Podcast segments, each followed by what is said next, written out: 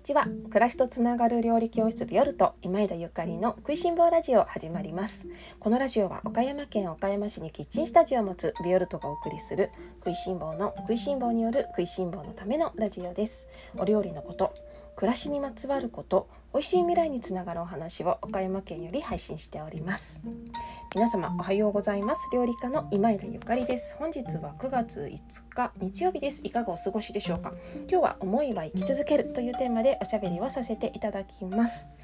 えーと、9月5日日曜日となりました。皆様いかがお過ごしでしょうか？あの岡山県はちょっと雨もだんだん止み始めましたけれどももわもわしていて、まあ、過ごしやすくはないですね。あの夏の疲れも溜まってちょっとしんどい方もいらっしゃるのかななんて思ったり私もまだ体がすっきりしないなってなんかむくんでるかなとかねあのもやっとしてるななんてあのしている日曜日の朝なんですけれども、まあ、やっぱり9月は夏の疲れもあるしあの季節の移り変わりでもあるし空気もこれから乾燥してきますのでねあの体調崩しやすい季節だから、まあ、自分をあの自分自分をね甘やかしてしてどうぞ甘やかしてリラックスしてあの旬のね美味しいものを食べて元気に過ごしていけたらいいなと思います。私も何か皆様にそんなあのアイディアを今月もおしゃべりをさせていただけたらなと思っております。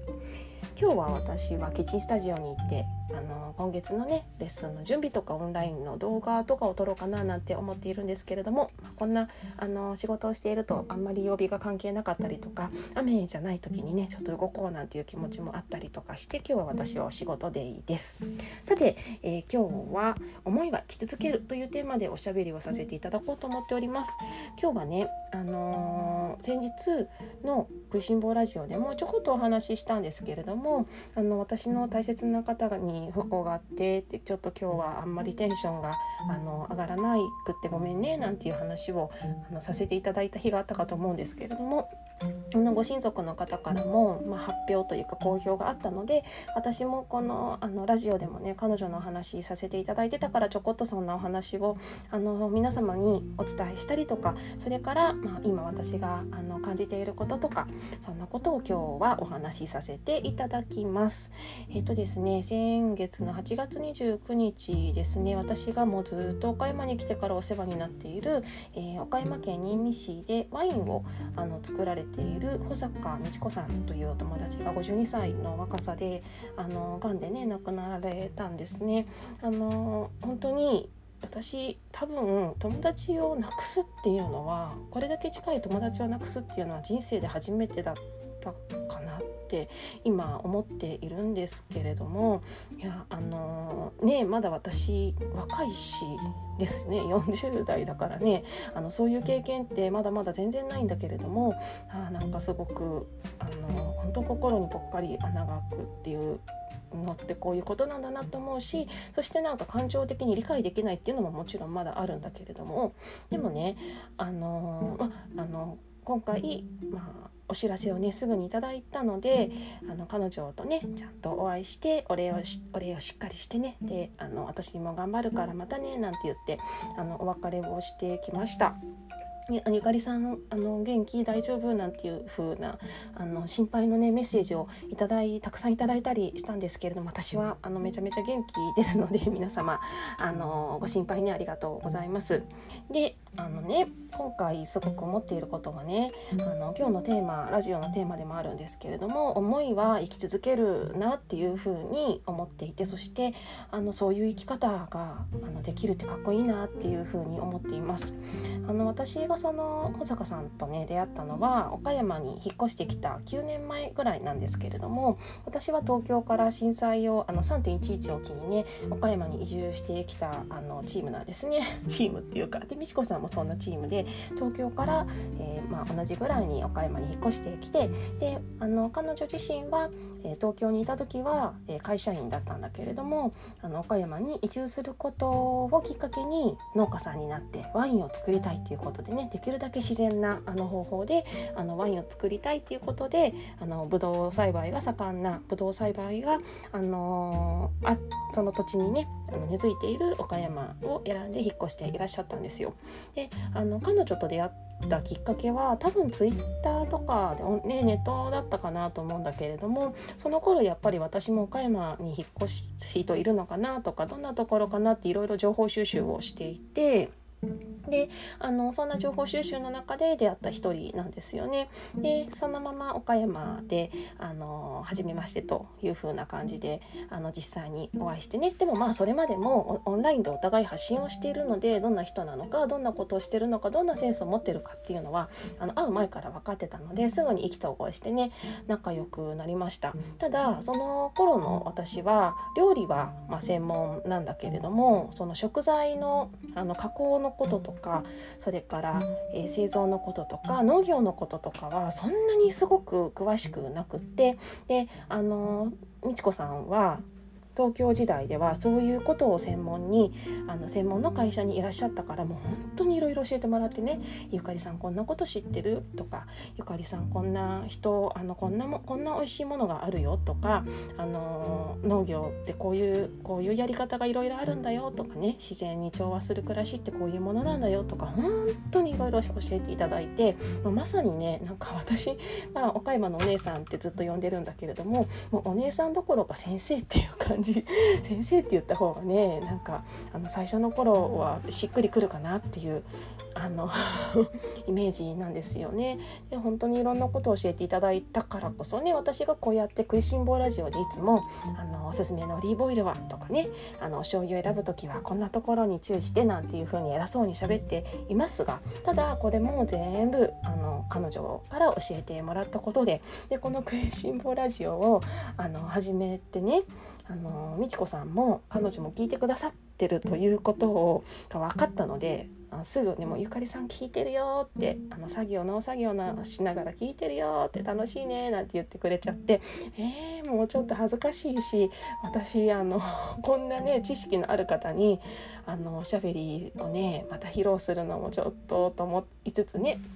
いやなんか間違ったこと言ってたらねもうすぐに教えてくださいなんていうふうに言ったんだけどいやゆかりさんねもうあのその料理や食材のもう第一線でねあのいるわけだからもう自信を持ってね自分のいいもの自分がいいと思ったもの自分のセンスに触れたものをもうどんどんどんどんみんなに発信していってねって私はもうあの今は農家だからねもう一線じゃないからなんていう風にあのもうどんどんどんどんもうガンガン行ってみたいな風に応援してくれてたんですよね。であの SNS で「食いしん坊ラジオ」の宣伝してくれたりとかそれからあのこっそりね美味しいもの情報とかをあの教えてくれてであのこの牛乳美味しいよとかこのバター美味しいよっていろいろ教えてくれて私がそれを試して美味しかったら「食いしん坊ラジオ」でまたあの美智子さんへの指針みたいな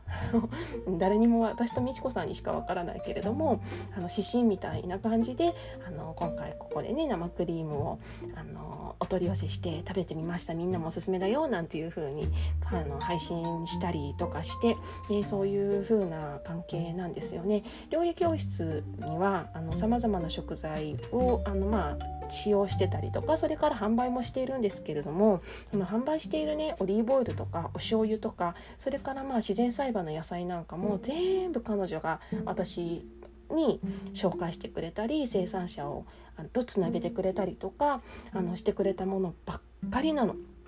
だからあの私彼女とね出会ってなかったら今の自分じゃないってはっきりあの間違いなく今の自分ではないと思うし、まあ、あの料理教室も今とは違う形態でやってかやってたかもしれないなとも思うんですよね。間違いなく私の人生の中のあのキーパーソンです。であのそんな彼女がね急にいなくなってしまって私も本当にあのもうあの本当にもちろんもうね言葉にならないぐらいぽっかりまあね心に穴が開くっていう感じなんだけれどもねなんだけれどもでもねそのキッチンスタジオに立ってると、まあ、まあ、家でもそうなんだけれども彼女のね思いがね詰まったものが私の周りにいっぱいあるんですよ。でもうあの彼女に紹介してもらったものとか彼女がつないでくれたものに囲まれているのでなんかねいない気がしないっていうかもういつもいる気がするしそれからもう私は確実にあの彼女の彼女からあのバトンを受けちゃ受け取っちゃってるので バトンを受け取っちゃってるのでで今こうやって皆様にねあのちょっとずつバトンを渡しているんだけれどもあの思いね彼女のあの思いっていうのはこんなあのもの美味しいよとかこういう美味しいものをいろんな人に知ってもらったらいいよねとかね。そういう思いは私はもうしっかり受け継いでで受け取ってそれをまた誰かにしかもね私の持ってるバトンね1本じゃないんですよ。めっちゃいっぱいあるから。あの めっちゃいっぱいあるからそれはもうとにかくもうみんなにね「はいはいはいはいはい」ってあのしっかりね落とさないようにあの渡していくっていうのが私のミッションだと思ってるんだけれども。そうだからあの体がねなくてもね彼女の体がなくてもなんかあの私はもうすごく近くに今もいる気がするしあのずっとこれから私がもう生きてる限りずっと一緒な気がするのでなんかあの寂しくないって言ったら嘘だけどでも寂しくないってあの言えるような気がしています。ちょっと泣きそうだけど。でね、あのー、そういう思いっていうこそういう思いをねしっかり人に伝えられるって伝えられる人生ってすごくかっこいいし素敵だしでそうやって人間って生きてきたわけじゃないですか。そうやってつながってきたわけじゃないですか。だから私もねそういう人になりたいなってあの誰かをあの誰かの人生をあのより良くするための何かをねあの何かつなげるものをあの私もねバトンとして渡していきながら、まあ、人生全うできたらいいなーなんて思っておりますね。あの昨日だったかな YouTube でねあの岡山出身のあのアーティストの藤井風さんっていう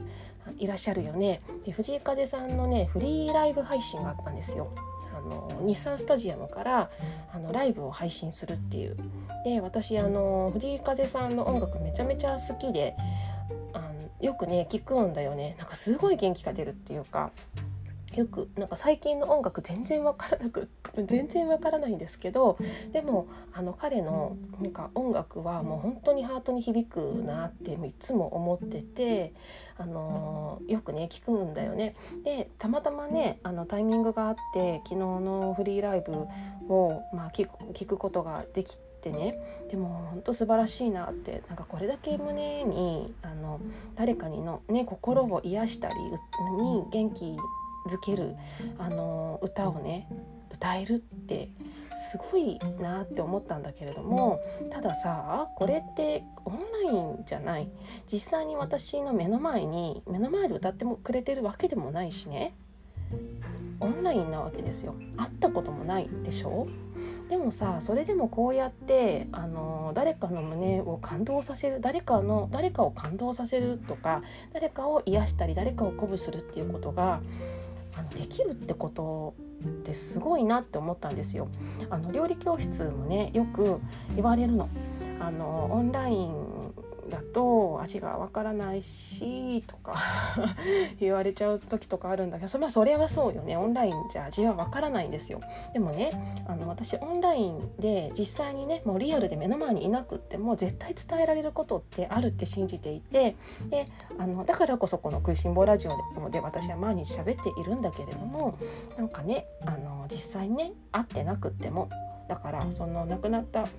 方がねあの目の前にはいないんだけどでもあの魂っていうか心っていうかはもう本当に伝わって今でもあるしでもそれってこういうオンライン上のあのなていうのコミュニケーションとかそれからまあ本当あの実際リアルで会ってないけれども感じるその音楽からのバイブレーションとか、まあ、音楽だけじゃなくってねその、えまあ、美術美術とかアートとかなんかいろいろねいろいろいろいろだと思うんだけれどもそういうのってあのあるよねって。思ったんですよ。そう昨日そのライブをね1時間見させていただいて私もあのそういうなんだろうな、まあ、ご飯を実際作って食べてもらってねみんなを元気にしたいっていうのもあるからあのぜひ皆様にはあの何かね機会があったら岡山のビオルトに来て料理教室にねあの参加しに来ていただきたいなとは思っているんだけれどもでもねあのなかなかそういう機会がなくってもあのな私何かあのこの私の気持ち思い魂をどうにかみんなに一人でも多くのみんなにあの元気と一緒にね伝えたいなってあの今回すごく強く思っています。思いはあのリアルに会ってなくってもリアルに会ってなくても絶対伝わるしあの体がなくなってもあの生き続けるものだと今回教えていただきました。ちょっと今日はあのしんみりあの喋ってるようになってしまいましたが喋るようになってしまいましたが 一度ねここは皆様にもご報告しなくちゃと思ってお話をさせていただきました。また料理教室にご参加の方はあのまたちょこちょこお話しさせていただくかもしれませんがあのまたよかったら聞いてやってください。というわけで思いは生き続けるというテーマでおしゃべりをさせていただきました。いかがだったでしょうか？はい、今日は日曜日ということであのご家族でね団らんされたりとかみんなでご飯食べる方も多いと思うんですけれども旬のものを食べてまた1週間ね明日からあの楽しく元気に過ごせるようにあの台所に立ちましょう。皆様今日も美味しい一日をお過ごしください。暮らしとつながる料理教室ビオルト今枝ゆかりでした